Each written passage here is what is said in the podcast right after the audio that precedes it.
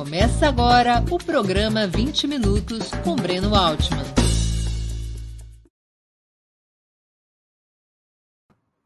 Bom dia!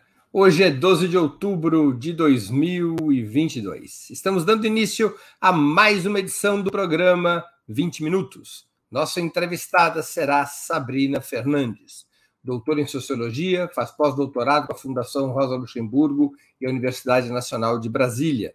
Também é autora de Sintomas Mórbidos, editado pela Autonomia Literária em 2019, e Se Quiser Mudar o Mundo, da editora Planeta, dois, publicado em 2020, além de fundadora e produtora do Tese 11, canal de formação política e divulgação científica. Bom dia, Sabrina. Muito obrigado por aceitar nosso convite.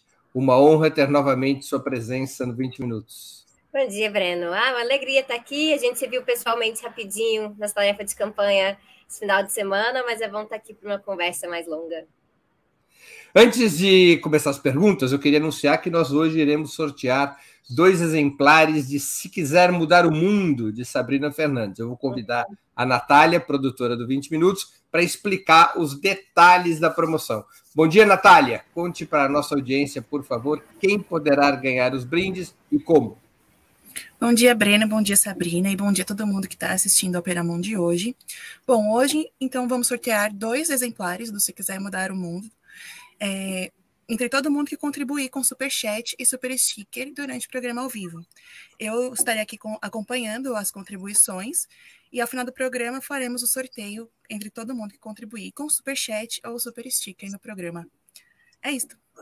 Tá bom, Natália, então a gente se vê no final para o sorteio dos exemplares de Se Quiser Mudar o Mundo, da Sabrina Fernandes, editado pela Planeta.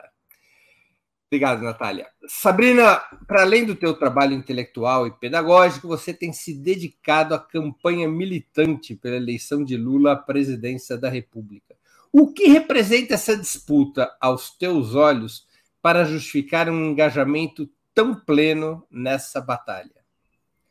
Bom, em 2018 foi a mesma coisa, então não foi só a questão do Lula, a gente também fez o vira-voto tão intensamente quanto em, em 2018, inclusive era a gente pegou o resultado de que a gente ia para o segundo turno. Em questão de uma hora, estava eu e a Débora Baldini já montando a infra de grupos de Facebook, chamando a pessoa, a galera para panfletar, montando o um grupo de gente para redigir panfletos novos, para diagramar panfletos, e aí dando, marcando os treinamentos para ensinar a galera a fazer campanha. Então, a gente tem muito claro de que o que está em jogo quando a gente está combatendo o bolsonarismo é uma, uma tarefa dupla, né? Então, tanto é, colocar essa galera que está se sentindo muito angustiada nesse momento, com medo é, do Bolsonaro, para fazer algo produtivo, para a gente canalizar as nossas energias em vez de ficar naquele derrotismo é, do cotidiano que é comum, que muita gente já caiu nisso, muita gente está numa, numa onda extremamente derrotista, até porque a galera está na ressaca da ideia do primeiro turno, né? Que a gente poderia ter ganho no primeiro turno, aí vem assim, naquele domingo, bateu forte realmente, então a gente quer canalizar a galera para uma energia é, produtiva nisso aí, entendendo que a nossa vida está em jogo e não só do brasileiro, é uma questão do planeta mesmo, então a gente tem responsabilidade nisso, e também porque campanha é escola de militância. Então, tem, é, eu acho que é válido quando sai assim, primeiro turno, fala, se organize, venha para um partido, eu acho que é importante. Mas não adianta só a pessoa, por exemplo, se organizar e começar a fazer é, seminário de aproximação né, durante o segundo turno, gente, pelo amor de Deus. Então, a galera que tá, se organiza e vem para o meu partido passa tarefa de campanha. A gente tem obrigação de estar fazendo campanha. Inclusive, eu acho um absurdo, tipo, quem estava fazendo campanha de primeiro turno para eleger. É, pessoas para o legislativo, por exemplo, e agora se voltaram só, totalmente só para tarefa teórica. Como assim? Você sabia fazer campanha duas semanas atrás, agora esqueceu? Como é que faz? Como é que você explicaria, por falar em primeiro turno, que apesar da destruição econômica, social e sanitária do país, como é que você explicaria o desempenho eleitoral de Bolsonaro, capaz de obter mais de 43% dos votos no primeiro turno, mais do que o desempenho do Lula, o que surpreendeu a muita gente foi exatamente Bolsonaro ainda ter este apoio. É uma das maiores instituições do Brasil chama-se antipetismo. E eu explico isso lá nos Sintomas Mórbidos, né? Eu passo um bom tempo falando disso. Em 2018, durante a campanha, eu fiz um vídeo, assim, de onde vem o seu antipetismo. Porque muita gente confunde, né? O tal da crítica ao PT. Inclusive, quem é do PT faz crítica ao PT o tempo inteiro, né? Tem as críticas internas, tem as críticas às políticas do partido. Mas o antipetismo é outra coisa. O antipetismo é um fenômeno de direita, ele foi montado pela direita, porque ele traz uma aura, ele pinta o PT com coisas que o PT não é, é, e ele institui pânicos morais ao redor disso, né? Então, o antipetismo ele é, é um desdobramento de um projeto anticomunista. O antipetismo ele gera pânicos e despolitização sobre o que, que é corrupção, sobre o que, que é que é realmente bom para o brasileiro, né? Então ele se baseia em, em noções de medo da coletividade, de medo da solidariedade, e ele constrói um monstro a partir disso aí. Então a gente tem o fenômeno que aconteceu no primeiro turno, que era o voto útil no Lula, para barrar o Bolsonaro, para tentar eleger o Lula logo uh, no primeiro turno, mas teve gente que fez voto útil no Bolsonaro. Então, galera que no primeiro turno, em vez de, de Ciro, de Tebet, Patrick o que quer que seja, é, foram diretamente no Bolsonaro, porque o maior horror que eles têm é do Lula. E se você tenta conversar com essas pessoas que fizeram voto útil no Bolsonaro para tirar o Lula, você extrai ali na conversa medos irracionais gigantescos e afirmações muito fortes que as pessoas não conseguem bancar com dados, com fatos, com questões históricas. Elas, elas bancam baseadas naquela ideia de assim, Lula é maior ladrão do país. Aí você vai lá e fala, ah, mas olha, Lula foi inocentado. Né? É, ah, mas é um ex-presidiário. Então, eles vão voltando para crenças que são, muito, são alimentadas desde sempre tanto pela, pela imprensa tradicional brasileira, mas que ganha muita força com, com a internet, com o WhatsApp, um projeto ideológico mesmo de fazer com que as pessoas tenham medo do maior partido de esquerda do Brasil. Você acha que essa construção do bolsonarismo é apenas negativa, ou seja, alimentada pelo antipetismo, ou ele já adquiriu determinadas características ideológicas e programáticas ao ponto da gente poder afirmar que exista uma corrente neofascista de massas ao redor do bolsonarismo. Quando o bolsonarismo aparece com as suas quatro palavrinhas de campanha, Deus, pátria, família e liberdade, eles dão um tom mais baixo para o e liberdade. Isso, isso significa que eles construíram uma base programática e ideológica própria para além da negação ao PT? É, o bolsonarismo é um projeto de identidade. Ele é, ele gera identificação com as pessoas. O que a gente tem que entender aqui é que a gente tem gradações. Gradações do que, que é o bolsonarismo mais convicto que sim tem um contorno neofascista, que leva muito literalmente isso né, de, de Brasil, pátria e Deus, que, que, e aí o Deus se desdobra nessa ideia de uma família, porque a família ela é uma entidade muito importante aqui para você gerar esses pânicos, esses medos, porque, claro, todo mundo quer proteger a sua família. É isso, né? É, é o nosso primeiro núcleo. A gente volta lá para aulas de sociologia, de socialização. Então, o seu primeiro núcleo de identificação é a sua família. Todo mundo quer proteger a sua família, então é muito fácil uh, o bolsonarismo ele apelar para a instituição da família como que vai simbolizar tudo isso, né? Essa síntese entre ser uma família brasileira, né? Então a pátria e cristã porque isso remete aos valores e o Bolsonaro vai defender a sua família nesse processo. Então, você vai ter pessoas que vão se identificar com isso por questões realmente é, de medos, de socialização, de valores conservadores. O fundamentalismo religioso no Brasil ele atravessa é, esse processo como uma ferramenta muito forte que tem lado econômico que a gente está falando aqui, né, de é, mega igrejas, de pastores riquíssimos. Então, não é só o Edir Macedo, então não é só a gente falar. Corporações religiosas, né? Exato, tem uma imagem que está rodando agora que eu acho que é muito importante de enfatizar, que é do André Valadão, é, com vendendo cartão de crédito no meio do culto. É, Para mim, isso não fica mais evidente do que isso de como eles são realmente mercadores da fé. Então, esse projeto econômico é, de é, perdoar dívidas de igrejas. Então, Bolsonaro está muito bem imbricado nisso aí e funciona na hora de você trabalhar os meios das pessoas. Mas, para além disso, você vai ter tanto aquela, aquela galera que já chega no bolsonarismo defendendo o projeto mais extremo possível, autoritário, quanto as pessoas que foram passando por um processo de quase de dessensibilização né, nos últimos anos e foram caminhando mais e mais para a extrema-direita. Então, é, é, eu acredito que é um erro crer que porque Bolsonaro hoje está em segundo lugar, ele precisa de mais votos para tentar ganhar do que o Lula precisa para tentar ganhar, que o bolsonarismo ele foi derretendo nesses últimos anos, por conta de pandemia, por conta de má gestão e coisas assim. Eu tenho conversado muito com os meus amigos, na verdade, Brenda, que assim, a, a forma que o Bolsonaro lidou com a pandemia, se ele tivesse uh, saído um pouco desse negacionismo clássico e tivesse sido um pouco mais pragmático, a gente estava ferrado. Como o Trump nos Estados Unidos, né? Se ferrou por isso. Exato. Então, assim, a gente teve. Eu não acredito em classificar o governo Bolsonaro como um governo incompetente, porque eles entregaram muito do que eles prometeram. Acredito que isso a gente está subestimando o nosso inimigo, mas eles tiveram muitos erros táticos nessa questão da vulgaridade é, da, da, figura central deles, do Bolsonaro e dos filhos, né? Porque os filhos são muito detestáveis. É um governo com projeto. É um governo absolutamente com projeto e é um projeto que está nos destruindo. E se esse governo consegue se renovar por mais quatro anos, ele vem pior. Então, tudo que a gente viu tende a piorar em, em graus que a gente não consegue nem medir ainda, porque ele chega com maior legitimidade. Seja, o bolsonarismo, portanto, na tua opinião, não é um arranjo provisório da direita, um arranjo eleitoral. Ele é uma corrente enraizada e que permanecerá no cenário político por um tempo uh, imprevisível. O, o nome bolsonarismo talvez seja um nome que a gente tenha que se livrar dele em algum momento, porque ele morfa, né? Então ele não é só ao redor da figura do Bolsonaro. O Bolsonaro é o instrumento central é, que representa o que o bolsonarismo traz para o jogo.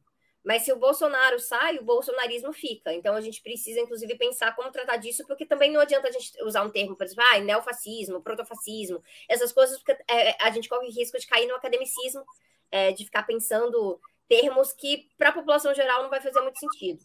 É, mas é um fenômeno da nova direita, né? Algo que uh, no inglês às vezes é tratado como alt-right.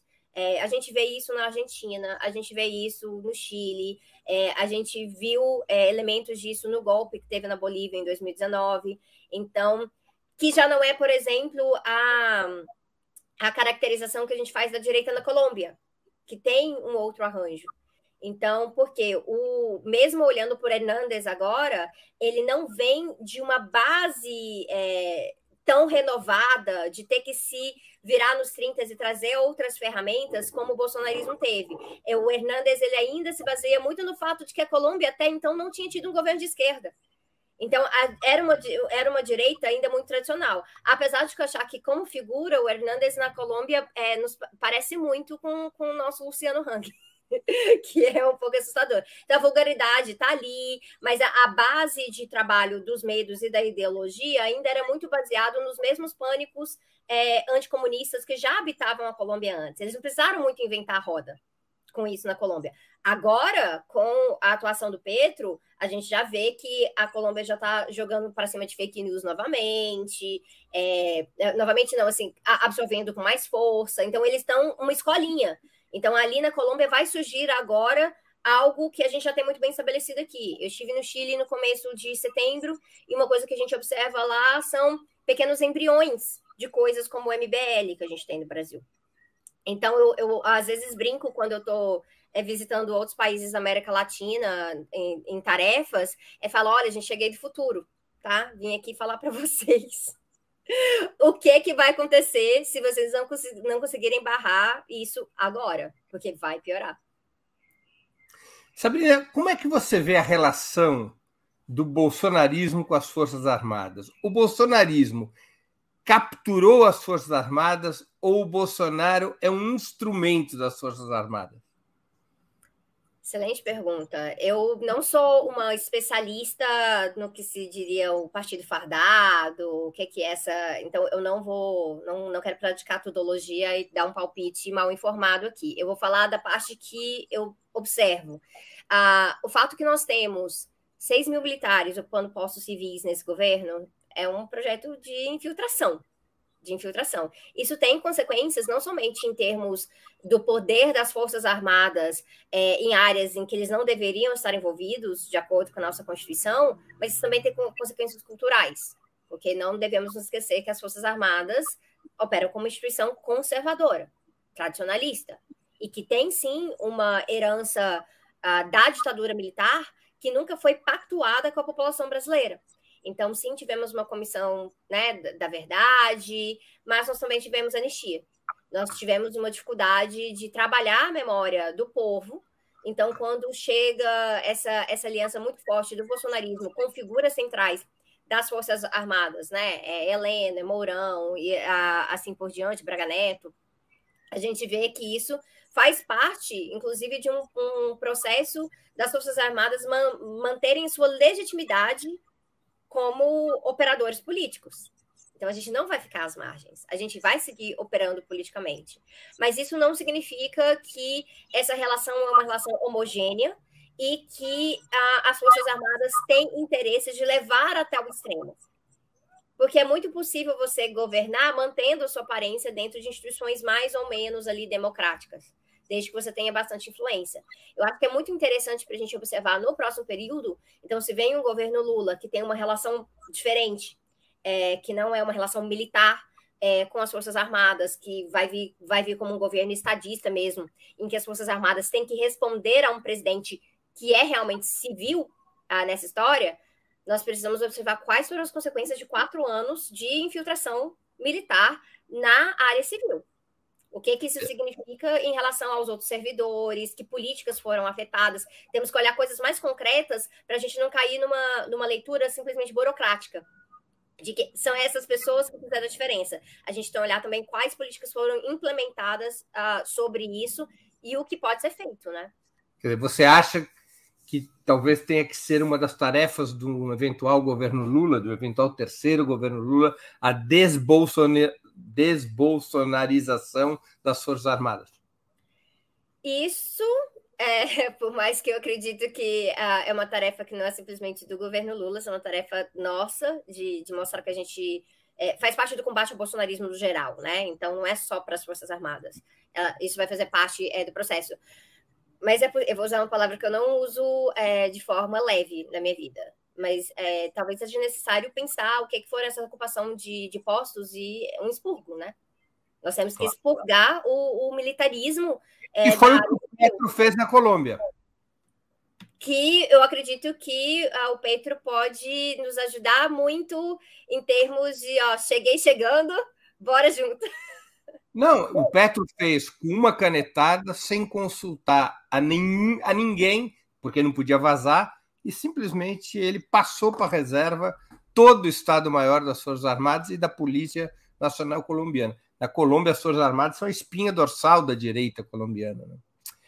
É uma leitura, né? É uma leitura de que nós não podemos. Uh... O Petro chegou com uma noção de que se ele não mudasse algumas coisas muito específicas, ele já não ia conseguir governar.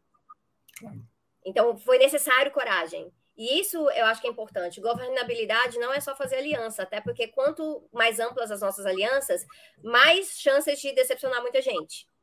Porque você vai ter, trazendo mais conflitos para dentro. É, governabilidade também é fazer escolhas muito estratégicas do que, que você tem que eliminar do jogo logo de cara, antes que eles minem a sua possibilidade de governar por quatro anos. É, no caso do Petro, além disso, ele tinha que mostrar quem mandava, né? Ele chegou chegando, pé na porta. Eu gosto desse estilo. Primeiro pé na porta e depois conversa. É, é, é, se bem que assim, ele sentou com o Uribe, né? Que eu, hum, eu já fiz assim. Eu fiz, é, não, não fiz o jogo do Petro, apesar de eu, de eu estar a, acompanhando muita coisa, porque desde o começo do ano eu estava acompanhando uma parte de transição ecológica da campanha do Petro, sentei com, com sindicatos, seminários lá na Colômbia sobre isso, mas uma das coisas que é, eu estou tentando segurar um pouco a minha empolgação. Tá certo. Por falar em alianças, você acha que a tática de frente ampla, escolhida por Lula e o PT, tem dado bons resultados, incorporando desde o primeiro turno setores liberais e até frações diretamente envolvidas no golpe de 2016? é, qualquer pessoa que já me acompanhou um pouco este ano, ou quem até viu é, minha conversa com você da outra vez, sabe que o nome Geraldo Alckmin, assim, rasgou a minha alma. Foi, foi muito difícil para mim lidar com isso, porque eu já estava desde o, desde o processo, assim, Lula vai ser candidato, eu já ia apoiar o, o Lula desde o começo, já era algo, porque o meu compromisso é com os movimentos sociais que formam a base dessa campanha. Então, assim, estou com eles, é, eles fecharam com Lula, eu fechei com Lula, é, mas Alckmin foi algo muito difícil.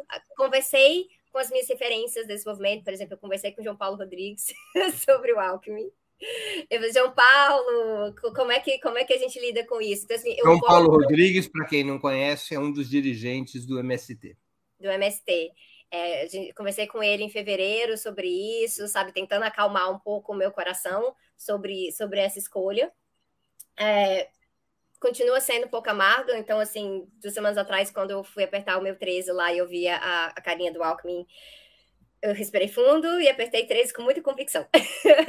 então, é uma contradição que a gente está carregando aqui, que faz parte de evitar o pior de tudo. Então, saindo da Sabrina, as minhas emoções sobre isso, agora entrando na parte da análise material, é, trazer o Alckmin foi importante para desmontar um pouco do antipetismo leve, então, não o antipetismo enraizado, consolidado, mas o antipetismo leve, aquele que olha para o PT com uma certa desconfiança, mas tem aquele tucaninho em si.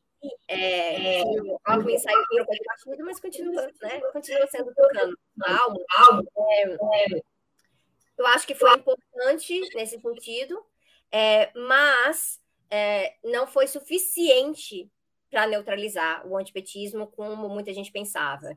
E trazendo, trazendo o Alckmin para a conversa seria uh, suficiente para aquela galera que é de uma direita tradicional falar: ah, não, então eu vou. Até porque o nome do Alckmin fora do Sudeste já estava muito apagado. Então não tinha. É um nome regional, né? É um nome muito regional. Para além disso, bom, tiraram o Alckmin da disputa para o governo do estado, por exemplo, que ele poderia estar tá disputando o governo de São Paulo.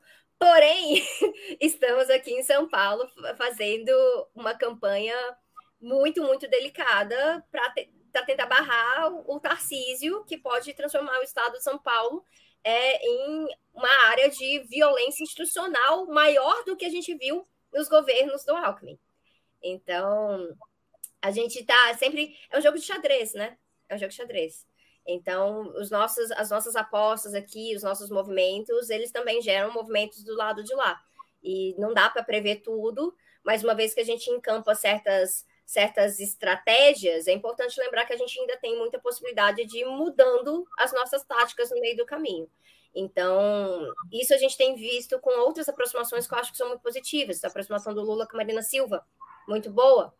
É, vejo com bons olhos, apesar de eu também ser uma pessoa que já tive críticas à Marina com a sua pós-política, né, quando ela teve em campanha no passado para a presidência, fazendo muito esse jogo de nem esquerda nem direita, vamos ser técnicos. No segundo turno de 2014, ela apoiou o Aécio, né? Exato. Então, assim, eu acho que é válido a gente lembrar disso aí, mas a Marina escolheu o lado certo da história agora. Essa imagem que a Natália acabou de colocar, eu acho que é muito importante também, porque você tem ali Luciana Genro, que dentro do pessoal, uma das figuras mais críticas da Lula fazendo L, sorriso no rosto. Mas aí eu olho para as imagens e Henrique Meirelles, eu quero morrer um pouco por dentro novamente. então, é isso. O que eu preciso garantir como militante de esquerda socialista nesse país é que naquela, né, nessa foto aí, né, nessa imagem de todas essas pessoas, que a maior influência venha do Boulos, venha da Luciana, venha da Marina na pauta ambiental, né? Então, vai, vai caber a gente também é, disputar o peso que cada força tem dentro dessa aliança. Isso não é só a escolha do Lula de com quem que ele senta. Isso depende também da nossa mobilização, depende da nossa voz. Sabrina, Simone Tebet pede que o vermelho saia das ruas. A imprensa monopolista exige que Lula incorpore fundamentos do liberalismo econômico ao seu programa. A consolidação da frente ampla, na tua opinião, torna imperativo ceder essas demandas para atrair o centro e derrotar Bolsonaro? segundo turno é sempre pior que o primeiro turno. Uma das coisas que eu, que eu queria muito da gente ganhar no primeiro turno era para não ter que engolir essas coisas nesse momento, para a gente não ter que ceder é, certas coisas. É, eu tenho uma preocupação com essa tendência que a gente tem nas campanhas do Lula, que é carta ao, né?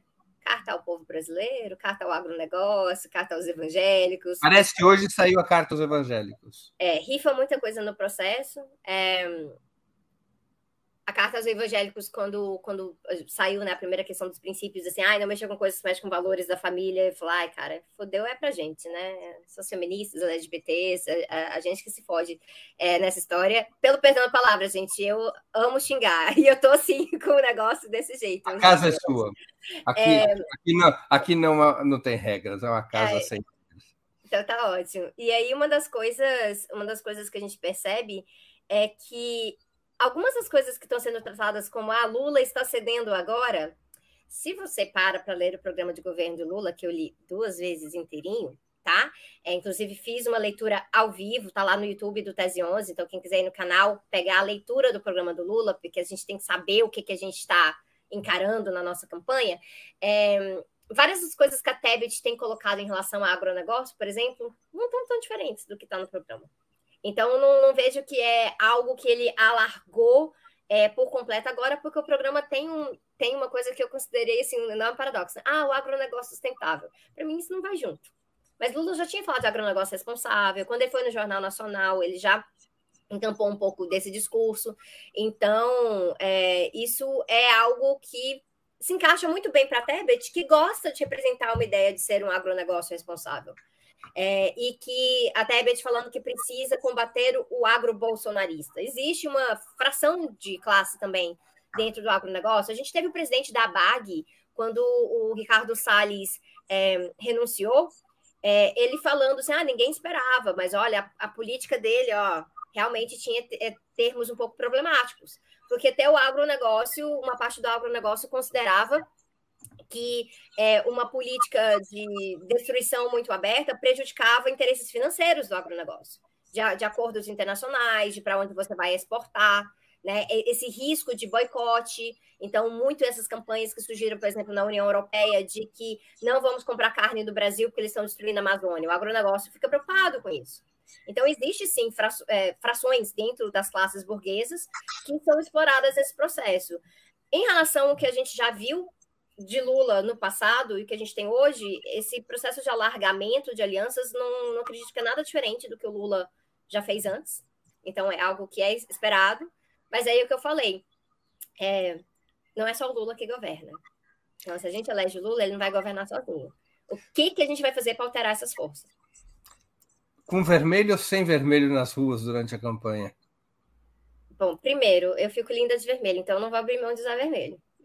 Essa, eu acho... Quando eu fui à reunião no domingo lá na Mídia Ninja, você estava de vermelho. Você viu que eu estava muito caracterizada com meu vestidinho vermelho, foi estratégico. Um, eu acredito que a gente tem que tomar cuidado com uma, uma certa coisa. Eu acho que uh, tem pessoas que estão com medo, inclusive, de carregar um adesivo no peito por conta da questão da, né, da violência política. É, e eu, eu, eu, sei porque até eu, por exemplo, quando eu estou so, sozinha andando nas ruas em São Paulo, é, dependendo de onde eu estou, eu não uso adesivo, porque eu sou sozinha, eu sou mulher, então isso afeta um pouco. É, e o, mas a gente começa a entrar nessa lógica assim, ah, vamos usar branco, por exemplo. Ah, por quê? Ah, porque branco significa paz. É, a gente já está entrando num processo de esvaziamento de símbolos. Você não vai usar vermelho, não usa qualquer cor. Entendeu? Por que, que a gente vai estar tá substituindo as coisas? Eu já notei, se a gente olhar um pouquinho em questões assim, de semiótica realmente, é que o próprio guarda-roupa do Lula anda mais azulado. então, apesar de eu ter achado um dos ternos azuis que ele usou no debate, assim, ó, impecável, mas é algo que, que demonstra que a gente está abrindo mão até daquela, daqueles símbolos muito, muito reais que a gente tem. O que eu diria é o seguinte: se você é militância organizada, você sempre usou vermelho, siga usando vermelho, porque a gente tem que ser a esquerda que não tem que dizer seu nome mesmo. Mas também a gente não precisa entrar numa lógica de que todo mundo que está fazendo campanha para o Lula é, vai absorver os nossos símbolos. Não, os nossos o, que, o, o, que chamou atenção na entrevista da Tebet não foi, é, foi o fato de que ela não propôs somar outras cores ao vermelho. Foi que ela propôs suprimir o vermelho. Exato. Isso eu, eu acho que não faz o menor sentido. É, é abrir mão até das coisas mais básicas é, do nosso, dos nossos símbolos e dá uma impressão de que a gente está com medo. É, então, assim, positiva a, a vinda da Tebet para trazer votos, para inclusive bater no Bolsonaro, porque eu acho que a Tebet ela conseguiu se colocar como uma pessoa é, pro bem pelo mal, né? Porque o feminismo liberal tá aí para isso, para ser uma grande armadilha. Mas ela conseguiu se colocar como uma pessoa que tem o moral para bater no Bolsonaro e o orçamento secreto e coisas assim. Não é à toa, não é à toa que ela viralizou falando do Bolsolão. Eu me recuso a chamar só de orçamento secreto, hoje em dia é Bolsolão. É, e a partir disso aí, nós vemos que ela tem um certo apelo com aquela galera que, assim, ah, realmente, eu tenho uma rejeição ao Bolsonaro que é tão grande, que é muito maior que a minha rejeição ao Lula. Tebet está com Lula, vou ter que ir de Lula. Então, eu acho que isso é valioso nesse sentido, mas eu acho que ela também tem que baixar um pouquinho a bola.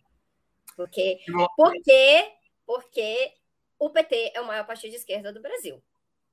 É, não então, pode, não pode entrar no avião e já querer sentar na janelinha. Exato. Eu sei que o MDB é grande, que é o maior partido, mas também é o maior partido fisiologista do Brasil. O PT é um partido que é um partido de projeto. Então, se a gente for falar de qual que é o maior partido que tem projeto no Brasil, é o PT. Então, acho que assim, venha legal, mas não chega querendo controlar, não. Já quer chegar dirigindo o carro? Como assim? É, é aquela pessoa, Breno, que assim, você dá carona para ela, aí ela senta no do banco passageiro e já troca rádio. Pô, eu tinha um amigo, na verdade, amigo do meu irmão. Ele, ele era do Rio Grande do Sul. Quando a gente era garoto, ele ficava hospedado aqui em casa. Eu moro na casa que meus pais moravam desde os anos 60, 70. Ele vinha aqui, no primeiro dia, ele já abria a geladeira, já comia, tomava todo o leite, comia todos os biscoitos. A gente chegava no fim do dia, pô, é aquele sujeito que chega já abrindo a geladeira. Pois é, então assim, aí a geladeira, a geladeira da Tebet tem agrotóxico dentro, tá? Então, vamos, vamos, vamos com calma, o que, que ela vai querer colocar dentro da nossa geladeira? Sabrina, nós temos algumas perguntas aqui dos nossos espectadores. Sim. O Alberto Rodrigues, que contribuiu com o Superchat, pessoal, Lembrando, contribuições de superchat e super stickers são muito necessárias para o sustento da casa e hoje haverá o sorteio de dois exemplares do livro da Sabrina. Então contribuam. O livro Se Quiser Mudar o Mundo, um guia político para quem se importa. É um livro imperdível, editado pela Planeta. Então quem contribuir com superchat e super sticker eh, participará do sorteio dos dois exemplares. Então mandem bala, contribuam. O Alberto Rodrigues pergunta: Sabrina, a extrema-direita está se organizando a nível mundial. E a esquerda, o que fazer?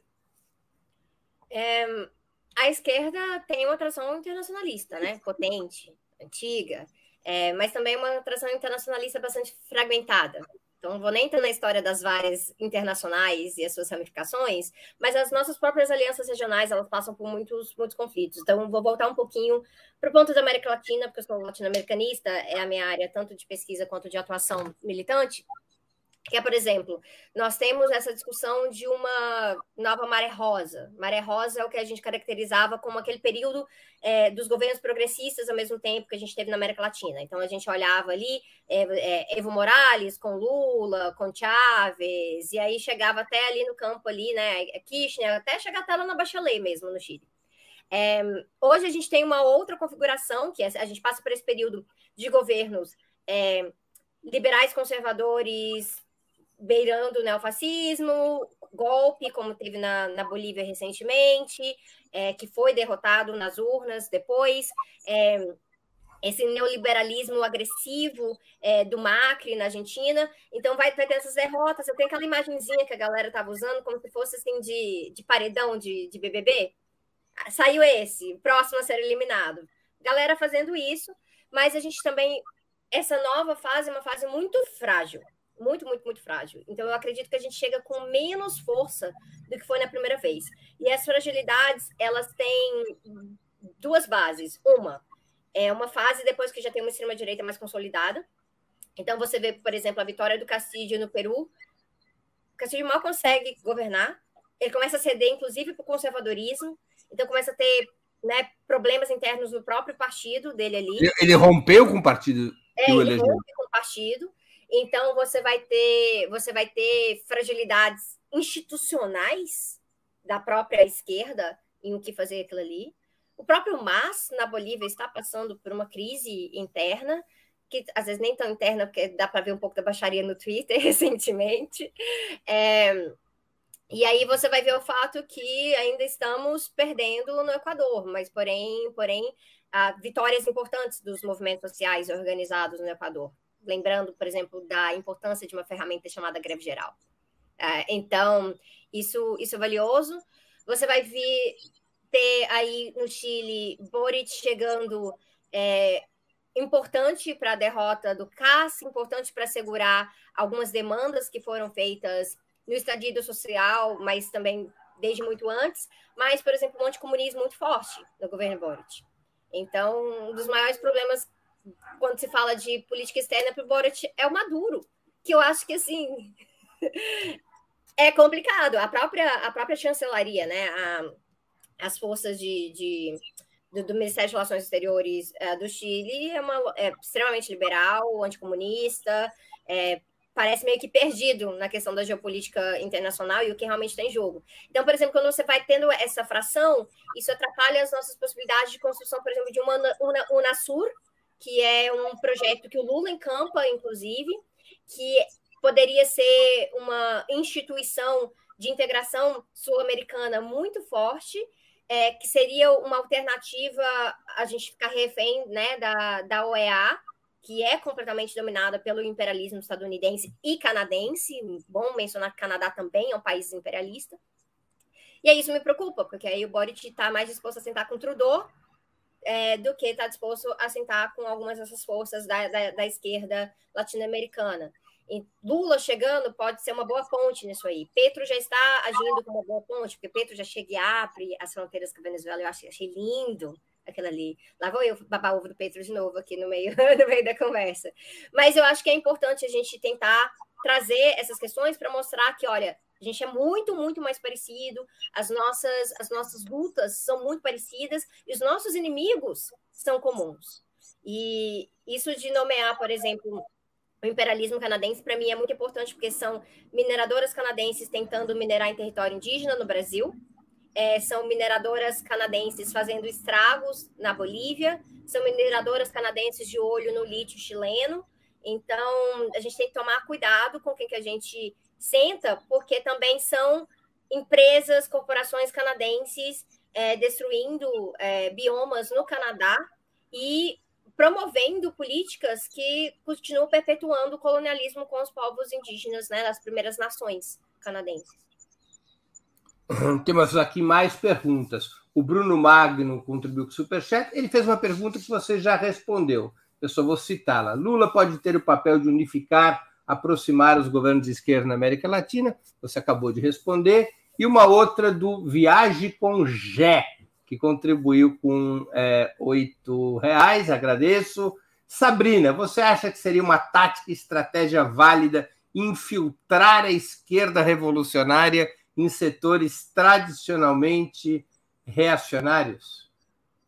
Eu acho que eu até sei de onde vem essa pergunta, das polêmicas, das polêmicas dessa semana em relação. Viagem com Gé, não com Jó. Eu falei é, errado. Viagem com Gé, isso.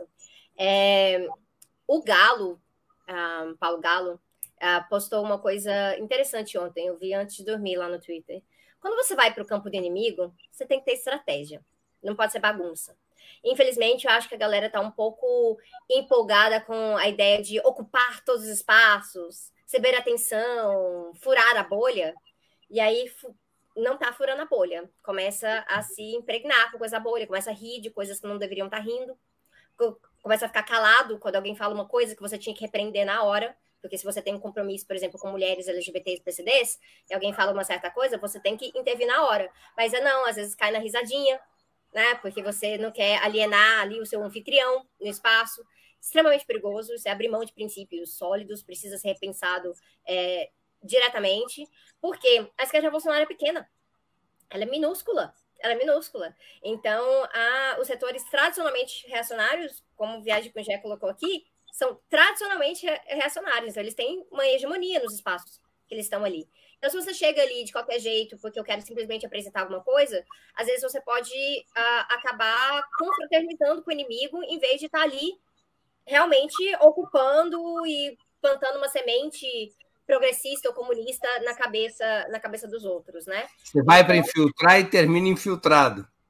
É, talvez você não termine infiltrado, mas você termina um pouco contaminado, um pouco sujo pelo processo, e aí você arrisca a sua própria legitimidade é, do projeto que você defende. Então, nós temos que ter bastante cuidado. Eu não sou uma pessoa que, assim, por princípio, eu já fui debater na CNN com aquela Zoe lá, aquela cubana reacionária lá, né? Então, assim, eu acho que tem espaços, possibilidades, você não faz a coisa de qualquer jeito. E você nunca dá risadinha com o inimigo quando ele tá falando uma coisa opressora. Nunca. Sabrina, o bolsonarismo proclamou o segundo turno pela voz da Damares como uma guerra espiritual, fazendo da religião uma viga essencial da sua estratégia. Como a campanha de Lula, em sua opinião, deveria reagir a esse discurso? Esse é um dos grandes debates na militância. É enorme. Ah, vou, vou, dar o contexto de onde eu venho nas minhas análises, porque nessa área eu tenho tanta parte do, do, estudo da pesquisa, quanto a prática de ter crescido na igreja, de ter crescido ouvindo Silas Malafaia toda semana, né? Então, você vê, tem salvação, tá, gente? tem salvação. A criança pode crescer ouvindo Silas Malafaia e depois virar comunista. É, mas uma das coisas importantes para a gente notar aqui é que esse discurso da Damares ele não é novo isso de guerra espiritual relacionada ao bolsonarismo parte desde antes do bolsonarismo se estabelecer, na verdade. Então, é uma conversa de que precisamos ter quem defende os valores da família ali para lutar contra principados e potestades. Então, essa, essa linguagem é, de, da guerra espiritual é muito presente em certos setores da igreja quando eles falam de política há muito tempo. E qual que é a questão quando você fala de guerra espiritual? é muito, muito chave no que a Damaris fala ali, porque ela não dá é, o tom de simplesmente ah, estou aqui misturando religião e política. Quando ela coloca guerra espiritual, ela, ela mexe nos medos mais profundos da população e ela apela a algo chamado autoridade espiritual, que é o seu pastor, ele é autoridade espiritual na sua vida porque ele tem maior capacidade de guerrear contra os demônios, contra esses espíritos maléficos, principados, potestades, e quando eles não apelam diretamente para o racismo religioso, né, e começam a utilizar é, nomes, uh, nomes uh, de forma preconceituosa partindo de religiões de matriz africana, né, então é, começam a falar de Exu, de Pombagira e, e assim por diante. E aí, quando se fala de guerra espiritual dessa maneira, você tira qualquer resquício de sujeito político que você tem ali naquela base porque ela tem que confiar naquele que tem autoridade espiritual, que é aquele pastor extremamente conservador, talvez de linhagem fascista, realmente. Então, isso é um, uma etapa superior é, da despolitização e desmobilização que opera dentro desses setores é, de cunho evangélico mais fundamentalista, e que possui a capacidade de trazer votos para o Bolsonaro de pessoas que não são totalmente convictas do Bolsonaro. Por exemplo, mulheres que são conservadoras, evangélicas, a gente já viu várias pesquisas.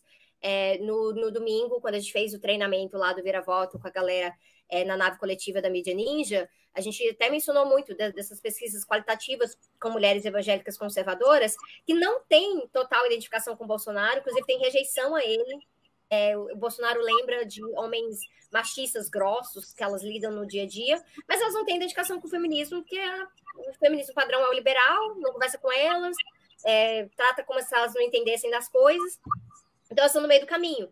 E aí, o que que vem? Vem esse apelo da guerra espiritual, e aí você pega essas pessoas e jogam direto no voto do Bolsonaro novamente. Então, assim, Damares é espertíssima.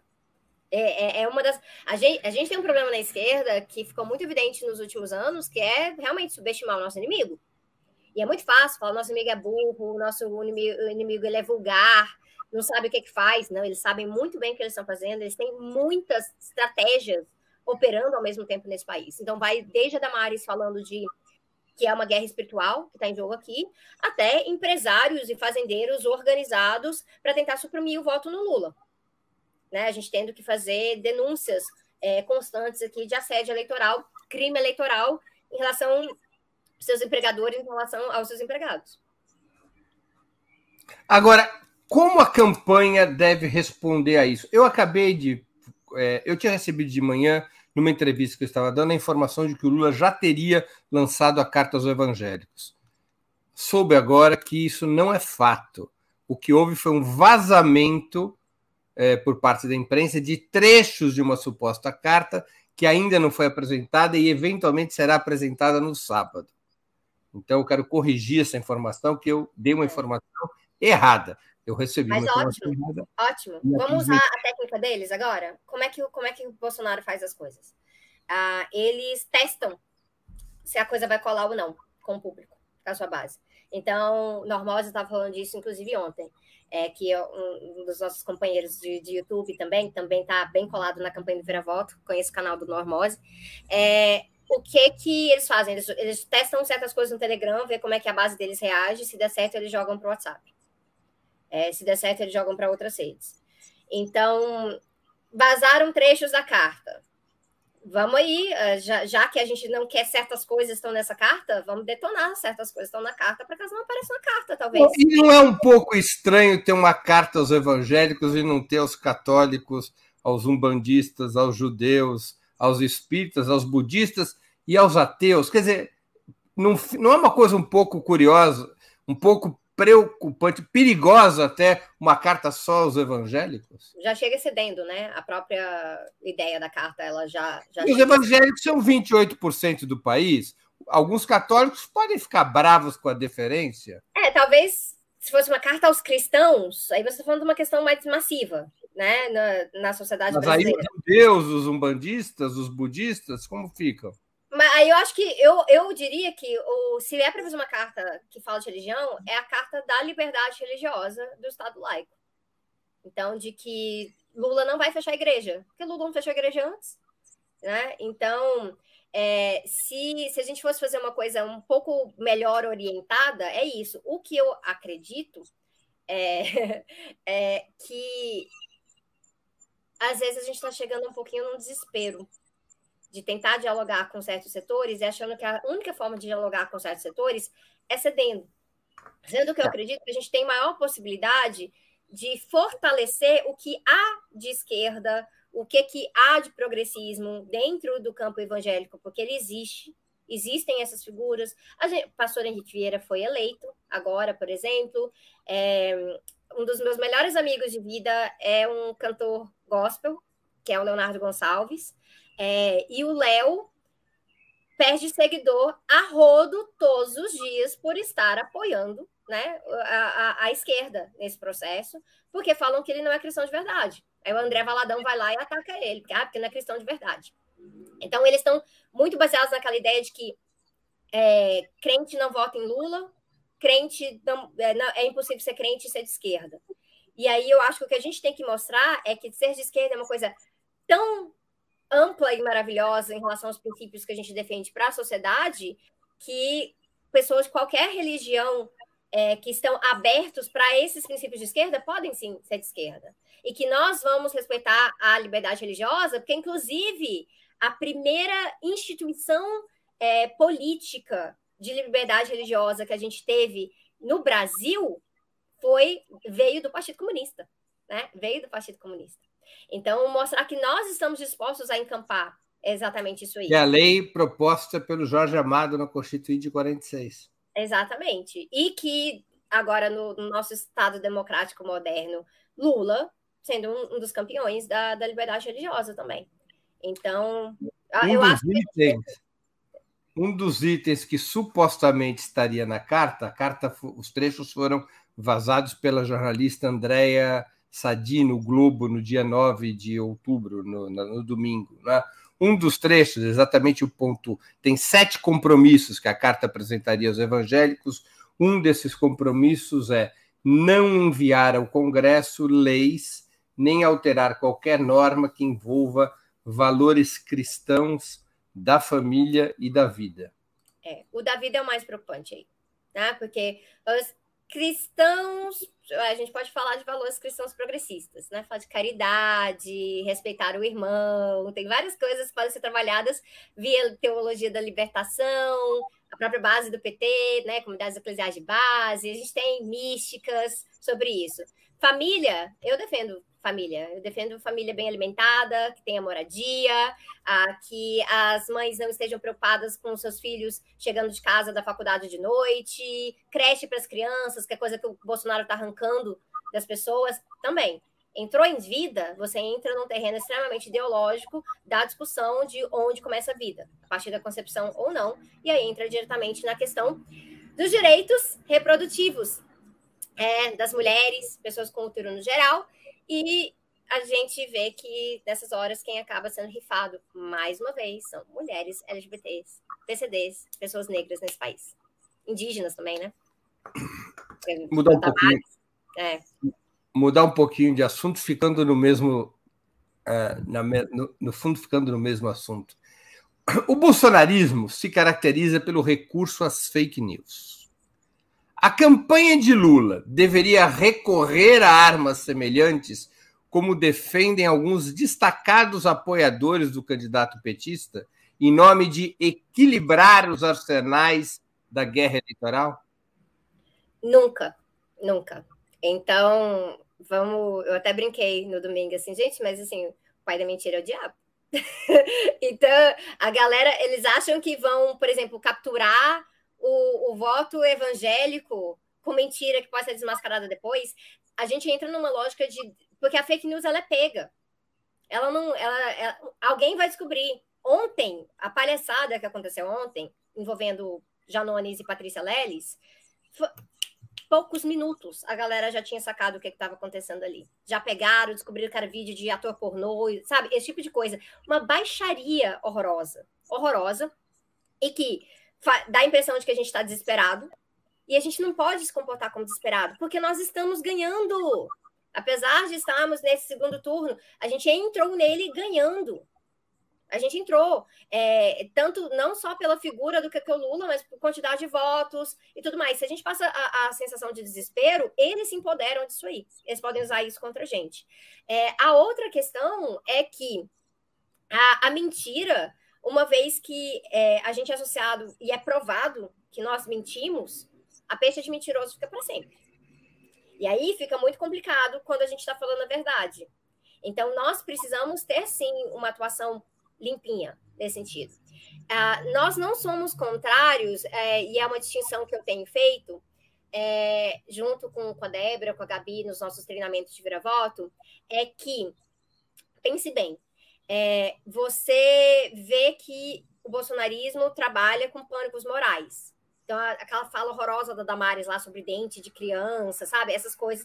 Pânicos morais horrorosos. É coisa que chega assim, sobe um negócio na, na, na espinha, né? Quando eu penso sobre isso.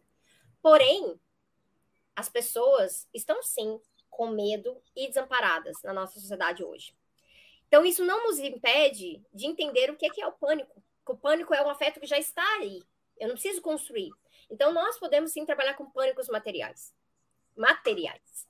E aí, isso significa, não é mentir. Isso é falar verdades muito duras. É justamente o contrário.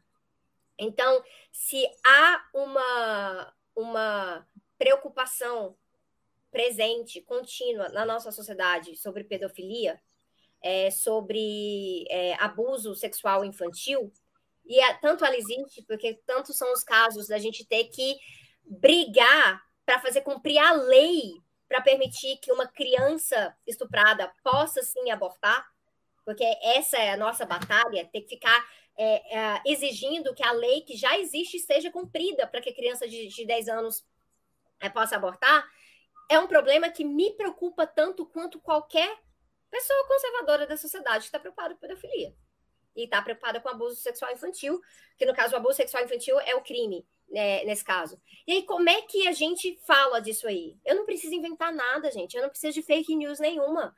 Eu posso simplesmente uh, falar diretamente para as pessoas que sabem como é que a gente pega esses casos. Com creche, com escola bem equipada, com professor bem pago. E isso a gente pode oferecer. Então, não é só trabalhar o medo dos outros, é trazer uma solução para esse medo. E aí a gente tem políticas concretas e a gente tem história para contar sobre isso. Então nós precisamos aprender a trabalhar a memória das pessoas.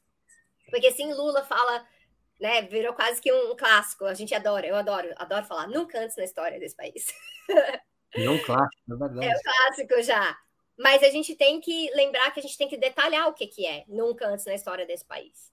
A gente tem que, porque a memória das pessoas é uma memória frágil porque a memória ela está sempre sendo é, atacada, alvejada por ideologia.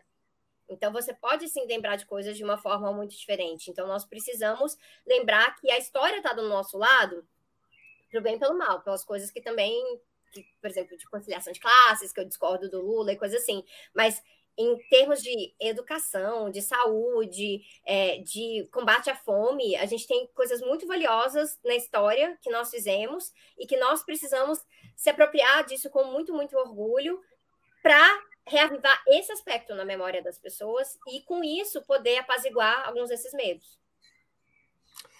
Sabrina, você colocou suas redes sociais, junto com algumas outras companheiras, a serviço de organizar núcleos de campanha. Novamente, em 2002, a gente já comentou isso no início da entrevista. Como é que tem sido essa experiência e como as pessoas poderiam se juntar a essa iniciativa? Eu queria que você falasse um pouco dessa experiência concreta que não passa pelos partidos, passa pelas redes sociais. Eu vou emendar com uma pergunta de um espectador é, que tem a ver com isso, José Eduardo Teixeira, que contribui para o Superchat.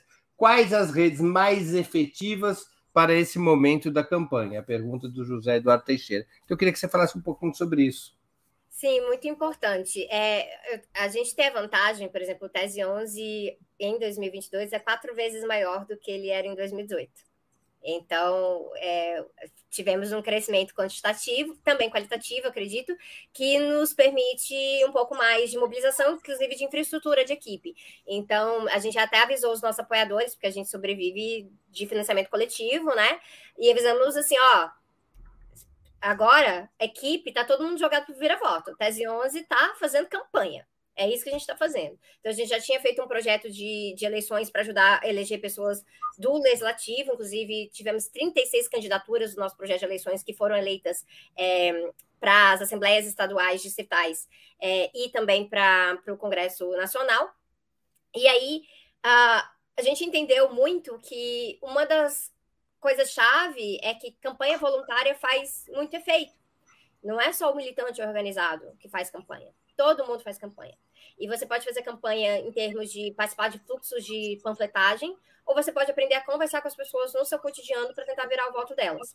Então, a gente pegou um pouco disso do, do ano passado, ou da, da experiência passada, em 2018, de ensinar a panfletar. Aí, inclusive, tá, tá aí o negócio do programa do Lula, para quem quiser ver aí na tela, assistir depois. E ó, o vídeo do Fundamentos do Antipetismo, que costuma ser um vídeo muito bom para desmontar algumas coisas sobre antipetismo. Mas uma das coisas que a gente é, resolveu é ampliar isso esse ano, aproveitar essa infra que a gente tem, é, não só para produção de conteúdo nas redes, mas para estar tá mais presente em ensinar as pessoas a panfletarem, a conversar em cada um dos seus estados, porque a gente ainda tem batalhas segundo turno estaduais em boa parte do país também. Então, nós temos um canal no Telegram que se você procurar no Telegram, é Vira Voto Canal. A gente usa o Telegram em vez de usar o WhatsApp, porque o Telegram nos permite mais, mais ferramenta digital de customização nos canais e nos grupos, até para a gente conseguir moderar e poder barrar o infiltrado. Porque o, o, Telegram ele tem o, o tipo do software dele, ele nos permite customizar mesmo. Mas aí o pessoal, ah, por que o Telegram e não o WhatsApp? As pessoas estão no WhatsApp. Bom, você está, e eu também estou. O Telegram é onde você vai, você vai se suprir, você vai pegar material ali, você vai pegar argumento ali, você vai trocar ideia, e você, inclusive, vai se organizar na sua cidade para poder fazer a parte física de campanha de rua, botar o bloco na rua, que é muito importante. Mas aí a gente está ali trocando ideia e trazendo é, materiais para que você saiba também que na hora de fazer campanha de rua também não é bagunça, porque também é território do inimigo. Então, se eles estão espalhados por aí, se a gente está com, inclusive, medo de andar na rua e fazer campanha, nós precisamos mapear estrategicamente onde que a gente vai fazer campanha. Onde que essas pessoas é, que têm uma maior possibilidade de virar o voto, é, onde que elas estão? E como é que a gente conversa com essas pessoas? Então não adianta eu ir para um antro bolsonarista. Gente, você não vai virar voto no shopping Iguatemi, com, né, com bando de gente comprando a Louis Vuitton. Não, não é essa pessoa, não perca seu tempo, nem com bolsonarista convicto, nem com classe alta, classe média, classe alta. Esqueça essa galera. Então, nós precisamos estar tá focados em quem foi de terceira via, quem se absteve e quem também ah, é aquela pessoa que vota desacreditado que, ah, nossa, tá tudo muito ruim e tudo mais. Essas pessoas a gente tem maior possibilidade de trabalhar a rejeição que elas podem ter com o Bolsonaro, e a gente tem a maior possibilidade de trabalhar pautas concretas que o Lula vai trazer. Então, uma das coisas que hoje, hoje, de manhã eu já estava assim, ó, a gente passou tempo, uma baixaria no Twitter ontem, a gente tem que falar que Lula vai zerar o imposto de renda até 5 mil reais. A gente tem que falar que Lula vai reduzir a inflação. Então, vai ficar melhor quando você vai no supermercado para fazer a sua compra do mês a gente tem que falar que vai vir nesse processo uma renegociação das dívidas, porque o brasileiro está endividado. Então, vamos falar de coisas que quem, quem não quer tirar o seu nome do SPC? Todo mundo quer isso. Então, vamos trabalhar essas coisas concretamente. Então, o nosso objetivo é entender que a gente tem projetos de comunicação política. Tese 11 hoje é uma plataforma, a gente tem até clube de leitura e tudo mais. Felizmente, cresceu bastante mas a gente tem que também entender que não adianta eu colocar um videozinho legal, interessante na internet hoje, se ele não está servindo de munição equipada para as pessoas. Não adianta você jogar um vídeo no grupo. As pessoas, você precisa saber argumentar. Você precisa mapear multiplicador, conversar com gente chave. Então, são muitos anos de militância, sou militante né, desde novinha, é, e pegar um pouco desse, desse aprendizado, porque eu entendo que nem todo mundo vai parar num partido, nem todo mundo vai parar no coletivo, no movimento social, apesar de que eu creia que isso deveria ser o caminho. As pessoas têm estilos diferentes. Eu aprendi muito com a Marta Harnecker, né? É, maravilhosa, é, que são estilos, são personalidades, e nós precisamos abraçar diversos talentos. E aí tem gente que está com talento para diagramar panfleto para a gente agora, e tem gente que é muito bom de conversar. E a gente precisa aprender a conversar, porque senão a galera vai fazer campanha aí, vai acabar alienando mais ainda quem a gente quer trazer para o nosso lado. E a escuta faz muito parte disso. Infelizmente, a gente tem uma prática, Breno, é, que é muito comum assim na esquerda, que é de, ai, temos muito a ensinar. A gente tem mais ainda para aprender. Então, se a gente não escutar com cuidado dos anseios do povo e nos despir dos nossos próprios preconceitos, é, que a galera entra numa onda de que ah, o povo é burro, ah, o povo não sabe o que é que faz. Cara, isso aí é um caminho sem volta. É perigosíssimo. A gente não pode ceder a isso. A militância presencial é decisiva nessas horas de campanha? Bastante, porque o olho no olho ele inspira confiança e ele também desmascara aquele inimigo construído que o bolsonarismo fez da gente, né? Que né, o comunista é comedor de criancinha. Quando você mostra que você é gente como a gente, você está conversando com as pessoas, está trocando ideia, e isso tem um certo valor e você cria uma experiência na memória da pessoa, né? Não é só um negócio que ela viu em um lugar aleatório, ela vai lembrar do seu nome, da sua cara, como é que você tratou ela. Depois, depois das acusações comprovadas dos casos de pedofilia na Igreja Católica, os comunistas tinham que entrar com uma ação de indenização contra a Igreja Católica, né? Com essa história pois de é, sobe, pra, sobra para todos, né? Porque a gente é o inimigo ideal, né? O comunista é o inimigo ideal, porque o comunismo é mal conhecido. Então, é faz parte. Por isso que a gente, além de campanha, uma das grandes tarefas é a divulgação é, do marxismo e do comunismo, fazendo isso sem perder nossos princípios, claro. Antes de continuarmos, que estamos nos aproximando do final dessa entrevista, eu queria lembrar a vocês como é essencial a sua contribuição financeira para a manutenção e o desenvolvimento de Opera Mundi. Vocês já conhecem as seis formas possíveis de contribuição. Assinatura solidária no site operamundi.com.br apoio, inscrição como membro pagante em nosso canal no YouTube, basta clicar em Seja Membro e escolher um valor no nosso cardápio de opções Super chat, super sticker durante nossas transmissões ao vivo. Valeu, valeu demais quando estiverem assistindo aos nossos vídeos gravados e o Pix a qualquer momento. Nossa chave no Pix é apoia.operamundi.com.br. Eu vou repetir nossa chave no Pix: apoia.operamundi.com.br.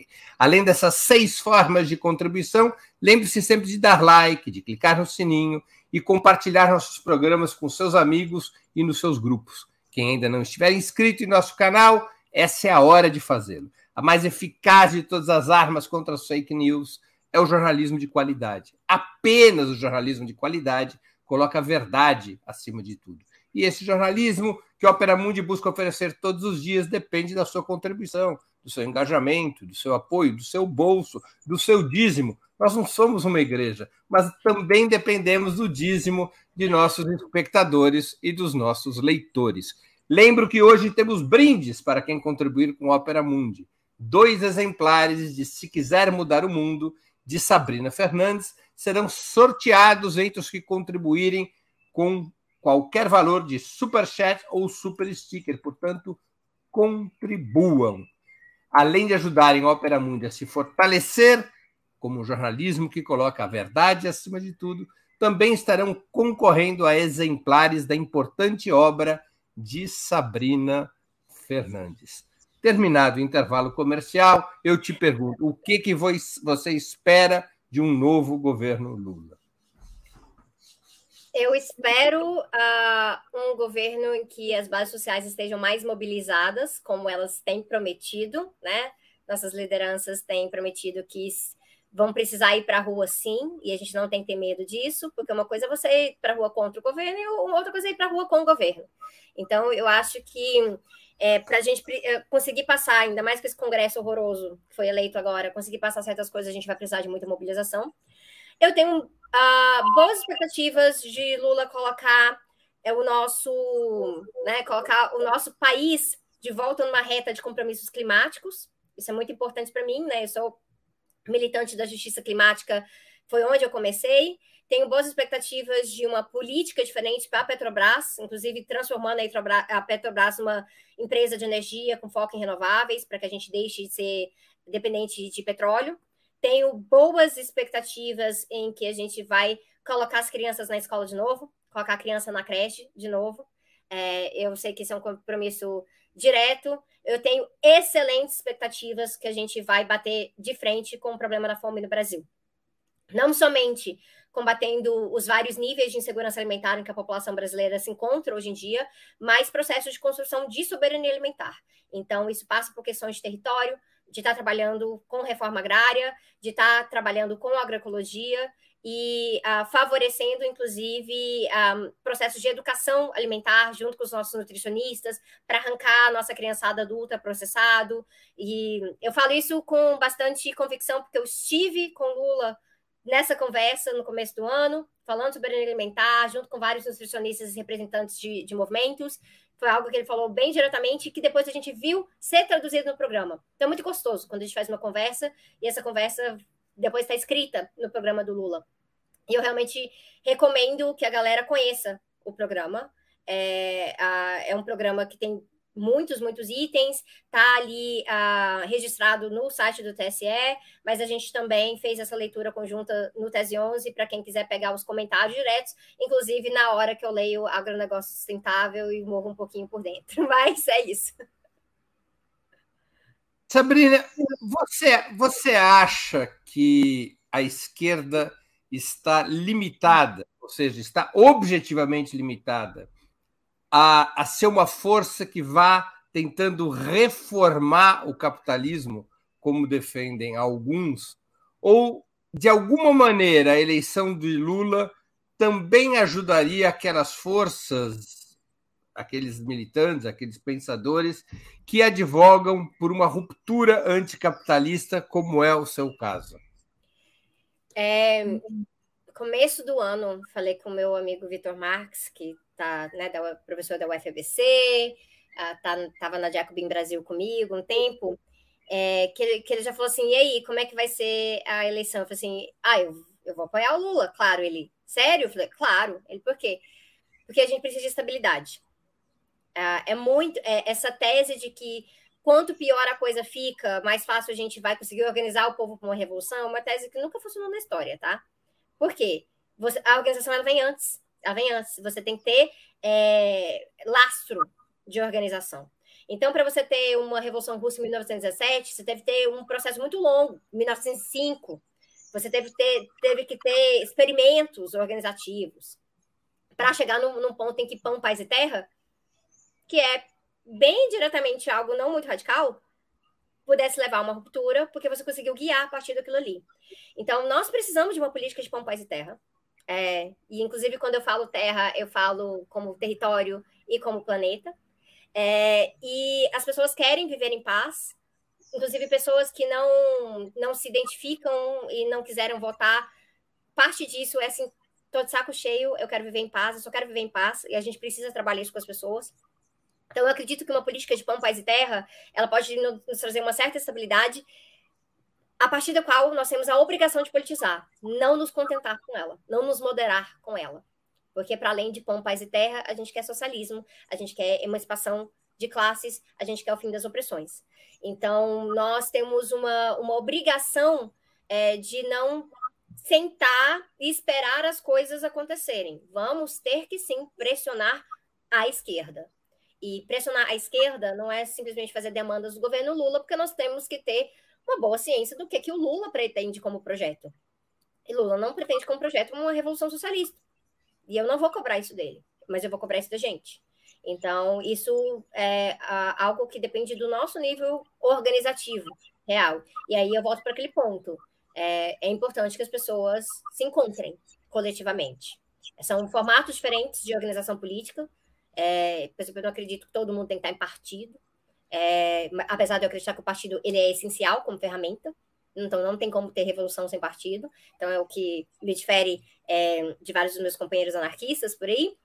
Mas é, é, nessa interação com o Estado, com o partido, para além disso, tem várias outras ramificações organizativas, coisas que eu falo como esquerda mosaico, ecossistema é, de táticas, meu, meu amigo Rodrigo Nunes é, fala de, né, de ecologia de organizações, a gente pode valorizar nessa forma, porque a gente também tem força na, na pluralidade, né?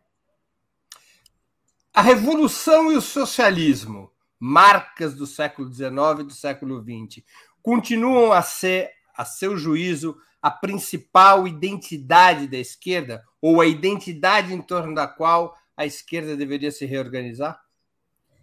A, a esquerda hegemônica é uma esquerda cada vez mais liberal. Né? Ela é uma esquerda que uh, ou faz uma escolha consciente de ceder ao sistema, ou é uma esquerda que encampou uma melancolia própria tão grande de não ter conseguido fazer o luto das suas derrotas, uh, que ela acaba simplesmente indo na onda. Então, ela quase entra no automático.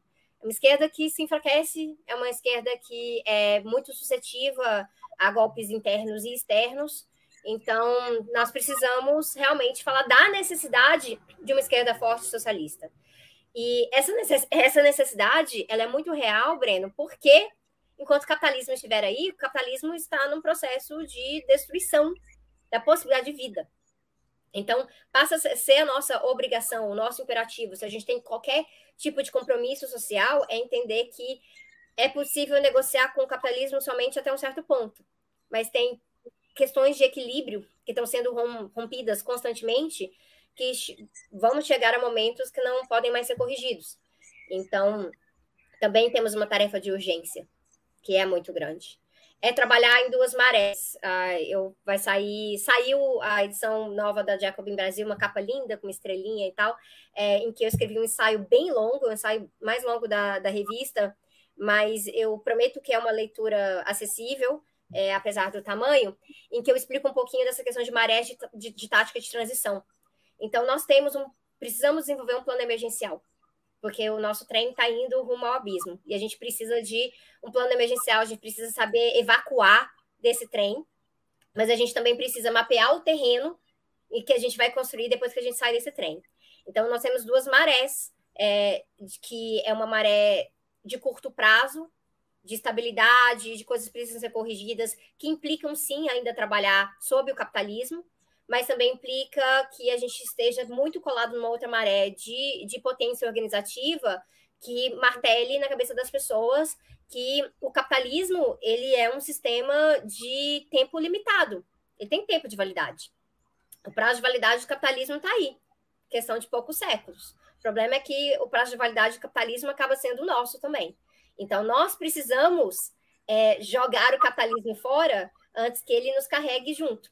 E aí isso traz toda a questão das nossas utopias, de que tipo de sociedade que a gente quer, e é por isso que a gente nunca pode abrir mão de falar de projeto, a gente nunca pode estar simplesmente no anti, a gente precisa trabalhar o pró. O que, que você quer? Como é você, que você... Acha, você acha que no mundo de hoje, depois da grande derrota sofrida com o colapso da União Soviética, existe espaço para uma esquerda revolucionária e socialista viável que possa ser alternativa de poder e possa voltar a ter amplo apoio de massas? Espaço tem, ele é limitado, mas espaço é uma coisa que a gente conquista, né? Ele, ele não aparece, ele não é mágico. Infelizmente, há um, um pouco de uma. É, é uma fantasia, quase, em parte da esquerda socialista, que a gente afirmar que a revolução é necessária vai fazer com que a revolução ocorra, como se fosse mágica, como se fosse por slogan. Não é isso. Então, espaço conquista. Eu não, eu sou uma pessoa muito pessimista. É, isso se reflete tanto na minha vida política quanto pessoal. Então, eu sou daquelas que acredito que é uma possibilidade de revolução é, num curto prazo é completamente inviável. Mas justamente por ser inviável, ela deve ser minha tarefa prioritária. Porque a nossa tarefa é de tornar o impossível possível. E isso implica. O pessimismo é um pessimismo da razão ou da vontade? É, não, não, meu pessimismo é da razão.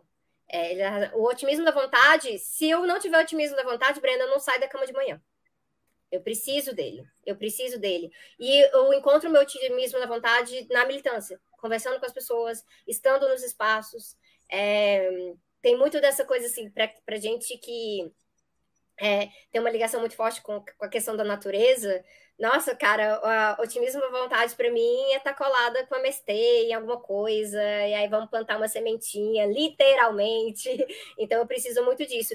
E eu acredito que são nesses espaços que a gente vê que a gente tem muito mais convergência do que divergência.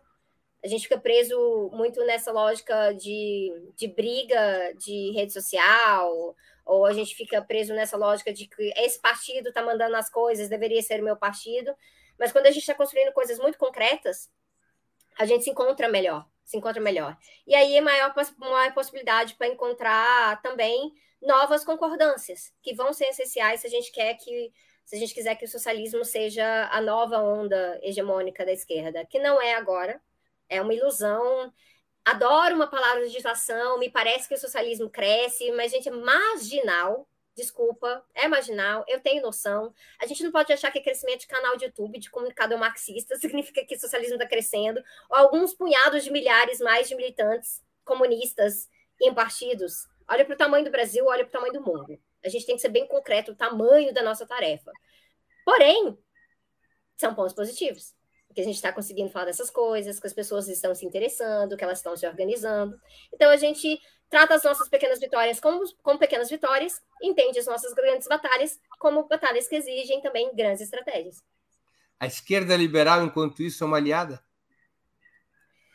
Esquerda liberal, ela está no meio do nosso caminho. É isso. E todo mundo está no meio do nosso caminho. Tem hora que está caminhando no mesmo ponto que a gente está, e tem hora que está nos atrasando. É isso. Então nós temos que ter uma, uma noção disso aí. No momento concreto, gente, eu falei, eu dei mão pro Alckmin. Então, é, a gente está entendendo que nessa batalha específica aqui, estamos engolindo certas coisas, mas eu nunca vou abrir mão do projeto. E o projeto, por mais que o Alckmin esteja lá tocando a, internacional, a internacional do fundo, eu não acredito que ele vai ser o nosso novo Lenin, né? É, então, precisamos, precisamos ter, muito concret, concretamente, um mapeamento de quais são as nossas relações que a gente tem dentro da esquerda fragmentada e saber o que esperar de certos lugares e saber que, na verdade, para construir hegemonia, não é ficar disputando o canto do outro no nosso quadradinho. A gente precisa crescer esse quadrado. O PT é, é esquerda liberal? O PT é uma esquerda moderada, é, eu classifico isso dentro de sintomas mórbidos, porque é uma esquerda que está é, disposta a fazer concessões dentro da institucionalidade, mas que dentro do PT, historicamente e hoje, existem socialistas. Inclusive, nós temos deputados federais do PT que falam socialismo. Tipo, muito, muito, muito, muito fã da Natália Bonavides. A Natália teve no nosso podcast, é, no Entre Teses, é, no, no, semestre passado, falando de bolsonarismo e falando de socialismo. E maravilhosa, deputada mais votada no Rio Grande do Norte, única que não, não pegou é, emenda do Bolsolão. E tá aí. E eu acho que é maravilhoso. Inclusive, o PT tem quadros jovens que eu acredito que precisam ser mais valorizados na esfera nacional que já são, já fazem total diferença na, na esfera regional, e eu gostaria que fossem figuras públicas centrais do partido, eu um pitaco aqui de fora do PT, né? Mas é isso que a gente faz na vida, como na ciência política, na sociologia e na militância socialista no geral. Mas que são figuras que eu acho que são é, estratégicas que precisam mostrar que estão acompanhando as novas, as novas gerações também. Porque você olha para os quadros da nova direita, muitos desses são quadros muito jovens que tem respaldo nacional. Então, nós precisamos garantir que no PSOL, no PT, nos outros partidos também de esquerda, que essas figuras jovens que são pulso firme ah, recebam tanta atenção quanto os quadros históricos. E o Lula? O que é o Lula? O Lula, dentro da esfera brasileira, é provavelmente o político mais habilidoso que a gente já teve passa desde a da, da sua época sindical, até a gente vai ter como presidente, como articulador, representante do, do PT, representante fora, uh, fora do Brasil também.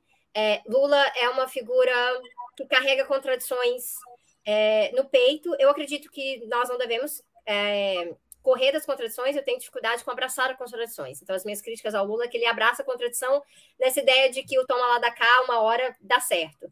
E eu acredito que acaba que eles tomam muito. Mas ele é a figura que a gente tem hoje, uh, que tem um papel de unificação que é interessante para a gente, e que também, por conta do que o próprio Lula passou, é, entrou em processos de aprendizados que são valiosos. Então, para gente que ficava sempre, ah, é autocrítica, autocrítica, rolaram autocríticas importantes aí. No, por exemplo, sobre Belo Monte, é, sobre. Né, ah, é, é, incrível, né? Porque a gente fala disso. Começo do ano, quando a gente falava disso aí, viu um monte de gente é, se identifica com o PT ou com o lulismo, falar que a gente era infiltrado do imperialismo, porque Belo Monte não, era bom, vocês ficam jogando Belo Monte aí na nossa conta e tudo mais, sendo que o próprio Lula depois foi lá e fez a autocrítica de Belo Monte. Então, assim, às vezes a galera precisa ouvir as próprias figuras que elas admiram tanto, que estão mais dispostas do que a militância no Twitter, estão dispostas e às vezes começam a ficar difamando quem critica uma crítica construtiva. Então, acho que isso é valioso, eu vejo que é, nas tentativas de conciliação do Lula, a gente conseguiu sim ter um uma certa pressão à esquerda, sobretudo na, na, pauta, na pauta ecológica, que eu acho que é fundamental. Ele já falou bem diretamente que a questão climática não pode ser secundária. Gente, isso aqui. Então, assim, é, eu engulo seco o Alckmin, mas aí o Lula veio me lavar a alma quando ele fala uma coisa dessa, porque não é uma questão só de que o bolsonarismo é péssimo na pauta climática. A esquerda é péssima na pauta climática. Então, se a gente elege um presidente que fala que isso não pode ser uma questão secundária, porque é uma questão de sobrevivência, sobrevivência no planeta, aí ele junta com o Gustavo Petro da vida, e aí pega o Boris também, está falando de questões ecológicas, e aí a gente pensa uma integração latino-americana ecológica, a gente tem todo o potencial de pegar a nossa posição periférica e nos reposicionar em termos de geopolítica, mas também de economia política no planeta, mostrando que a nossa potência é uma potência de transição. E eu acho que o Lula, se ele quiser, ele pode ser chave nesse processo. Espero que ele queira. Sabrina, nós estamos chegando ao fim da nossa conversa e eu queria te fazer duas perguntas que eu sempre faço aos nossos convidados e convidadas antes das despedidas. A primeira, qual livro você gostaria de sugerir aos nossos espectadores e espectadoras? E a segunda, qual filme ou série poderia indicar a quem nos acompanha? Sim, sim. Então, livro, eu mencionei ele aqui, meu amigo Rodrigo Nunes, que tem um livro que saiu pela editora Ubu, chama Transe, A Vestigem, é, ensaio sobre bolsonarismo em um mundo em transição. Uh, então, eu gosto muito porque tanto o Rodrigo quanto eu, a gente pensa muito a categoria de transição, mas de formas diferentes. Então, eu acho que é vantajoso. E aí, eu recomendo bem uh, especificamente dois capítulos, né? Dois ensaios estão nesse livro, é, que um é o capítulo 4, fala pequenos fascismos, grandes negócios, bolsonarismo como empreendedorismo, que eu acho que é uma das maiores sacadas geniais do Rodrigo na caracterização do bolsonarismo. E o capítulo 7, que eu acho que é muito importante, que falta a gente trabalhar isso de uma forma racional, quase, assim, que na esquerda, que é como chegamos aqui de junho de 2013 a Bolsonaro. A gente precisa entender junho de 2013 é, sem, sem esses quase mantras é, irracionais que foram repetidos, que criam uma linha de ponto A até ponto B rígida, em vez de a gente entender os processos políticos de politização e despolitização em meio a uma crise, que é o que a gente vê de junho de 2013 até agora. Então, recomendo muito o livro do Rodrigo. E em termos, é, em termos filme, eu vou recomendar No, que é o filme sobre a questão é, do, né, do, do, fim da ditadura do Chile, um dos meus a, a, autores é, favo, é, favoritos. É o, é o referendo Sim. De 88, né? Sim, para democratização, né? Por que, que eu por que, que eu estou escolhendo recomendar o No? Eu já recomendei ele várias outras vezes, não só porque eu sou super conectada com a história do Chile, muito importante na minha formação política Allende, a própria Marta, que eu já, que eu já mencionei aqui, mas é porque essa história é uma história também de como a gente tem uma possibilidade de trabalhar as pessoas a partir do positivo. Né? Então, é, o, o lema que eles escolheram trabalhar, que era a alegria já vem, e é o que não é tão distante do que a gente trabalha com o Brasil ser feliz de novo, que não é tão distante do Viver Sabroso na, na Colômbia, e que aí a gente pode caracterizar uma oposição àquilo que a gente não quer mais. Então, a gente não quer o Pinochet, a gente não quer o Bolsonaro, e a gente pode caracterizar isso a partir do sonho das pessoas, do que, que você quer, o que, que você quer construir, que tipo de sociedade você quer. Isso é muito importante, nisso que eu né, tenho batido na tecla de praticar escuta, que se está faltando, se tem um desamparo na sociedade, a gente tem que estar tá semeando as coisas que a gente vai trazer ali. Então, eu acho que, que é muito legal. E Gael Garcia Bernal, é, para quem não sabe, é um ator muito progressista. Então, ele está com o Internacional Progressista, eu faço vários trabalhos com o Internacional Progressista. É, então, coisas relacionadas tudo que você imagina, vacina, questões realmente de território, questões indígenas. Então, é, eu gosto de valorizar essa galerinha que está lá, da alta posição de privilégio, mas também escolhe projetos que são projetos politizadores, né? Então tem vários filmes dele que ajudam nesse propósito. Alguma série? É, então, uh, eu vou recomendar, na verdade, aí eu vou fazer um caminho oposto, né? É, vou fazer é, uma série que é documental, é, que da, da, outra vez que eu estive aqui, eu acho que eu recomendei, foi uma série de comédia, foi Superstore. É, agora eu vou recomendar um negócio mais sério, que é uma série que tem na Netflix que é, chama é Cuba and the Cameraman. Como é que é, que é praticamente é, acompanhar o que aconteceu em Cuba durante 45 anos, tanto o momento de maior prosperidade ali pós-revolução, que você vai percebendo que tem muito a ver com a própria a relação de Cuba com a União Soviética, e o tanto que a União Soviética prevalecendo era importante para Cuba, né? Literalmente ilhada, e como você vai tendo uma deterioração na vida das pessoas com é, essa queda da União Soviética e o bloqueio, quando isso se combina. Então, essa infeliz coincidência é, da vitória do imperialismo é, vai ter um impacto. E é muito humanizador, porque humaniza, inclusive, quem que é a figura Fidel, né? A galera fala, fala. Eu acho engraçado, Breno, porque os anticomunistas é, mas você gosta lá do regime Castro. Aí eu falo assim: é, curioso regime Castro que não tem nenhum Castro. Hoje em dia, né?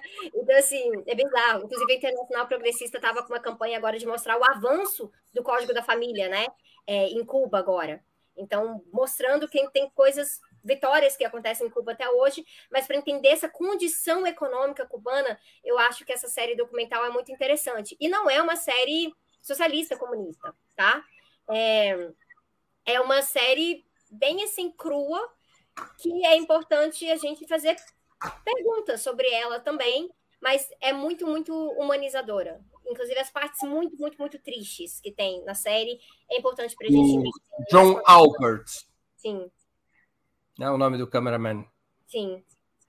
É, é muito, as partes que ele conversa com o Fidel são muito bacanas, mas é, tem, tem partes, por exemplo, que ele volta para visitar, ele, ele sempre volta e visita as mesmas pessoas, né? E ele vai, procura, vê o que, que aconteceu com elas. É, eu aí, assisti. Eu assisti, é, é muito legal. Sim, é eu, eu, chorei muito já também nela, porque você vê muito o que, que é, é, as pessoas sentirem na pele o bloqueio. Eu acho que isso é muito importante. Lógico que os problemas de Cuba não são só do bloqueio. A gente tem que ser é, é, é, é, muito impactante, especialmente hum. para as pessoas. É, é um impacto diferente, mas para as pessoas mais velhas, como é o meu caso, a primeira vez que eu fui a Cuba foi em 1979. Então lá se vão 43 anos. Aí você começa a pensar nas coisas que foram mudando ao longo desse período. Né? Sim. É, é, forte mesmo. É uma grande. É, eu acho que é, é bem pedagógico essa série, recomendo muito. É verdade. Antes de encerrarmos, eu queria pedir que a Natália, produtora do 20 Minutos, se junte a nós novamente para o sorteio dos brindes de hoje. Natália, quem receberá os exemplares de Se Quiser Mudar o Mundo, da Sabrina Fernandes? Bom, pessoal, quero agradecer as contribuições, foram muitas mesmo. Hoje estouramos aqui é, várias contribuições. Acho que é o espírito do feriado, as falas da Sabrina também inspirando o pessoal. É, vou colocar aqui na tela, então, para a gente ver os nomes. É, lembrando que hoje nós vamos fazer dois sorteios, né? Vamos sortear dois exemplares, aliás, vou sortear os dois de uma vez só. Então, aqui estão os nomes que, de todo mundo que contribuiu. E vamos lá, vou fazer o sorteio. Eu só quero é, dar um aviso aqui que tivemos uma contribuição aqui é, em euros, né? É, eu não adicionei essa contribuição porque é, a pessoa não me confirmou esse endereço no Brasil, que é um dos critérios que a gente usa para selecionar quem vai entrar na, no sorteio, tá bom? Então, deixando claro aqui para o nosso público, é, vou colocar aqui a nossa. Vou fazer o sorteio aqui para nós. Descobrimos quem vão levar os exemplares. Então, é, Eliane Fabrini e Bruno Magno são os vencedores da promoção de hoje. Perfeito. E as pessoas têm que se comunicar conosco para dar os dados, né? Isso. É, Eliane e Bruno, enviem seus dados pelo e-mail que eu vou colocar aqui na tela, comercial.operamundi.com.br. É, enviem seus endereços para a gente poder enviar os livros para vocês, tá bom? Obrigada a todo mundo que participou e é isso. Bom dia para vocês. Obrigado, Natália. Sabrina, eu queria agradecer muito pelo seu tempo e por essa conversa tão interessante, tão proveitosa. Muito obrigado por mais uma vez ter aceito nosso convite. Ah, eu que agradeço, Brena. É sempre um prazer. Estamos aí nas coisas. É, eu estou assim muito cansada de campanha. Minha voz já está assim. Eu estou com a fonoaudióloga no meu ouvido, assim, que eu vou perder a voz a qualquer momento. Mas é muito bom estar em espaços que a gente pode trocar uma ideia, que a galera tá pegando isso, levando para outras coisas também. E o meu otimismo da vontade vai me segurar aí até o final do mês. Muito bem. Obrigado novamente e boa sorte. Boa sorte a todos a nós. Todos nós, sim. Tá bem? Obrigado, Sabrina. Obrigada. Eu também agradeço a todos e todas que assistiram a esse programa em especial aqueles e aquelas que puderam fazer contribuições financeiras ao nosso site e ao canal de Ópera Mundi no YouTube. Sem vocês, nosso trabalho não seria possível e não faria sentido. Um grande abraço a todos e a todas. Para assistir novamente esse programa e a outras edições dos programas 20 Minutos, se inscreva no canal do Ópera Mundi no YouTube. Curta e compartilhe nossos vídeos. Deixe seus comentários. O jornalismo de Ópera Mundi é mantido com o seu apoio. Faça uma assinatura solidária em www.operamundi.com.br. Com um pequeno valor mensal, você nos ajuda no desenvolvimento de um jornalismo independente e de qualidade. Obrigado pela audiência e até a próxima.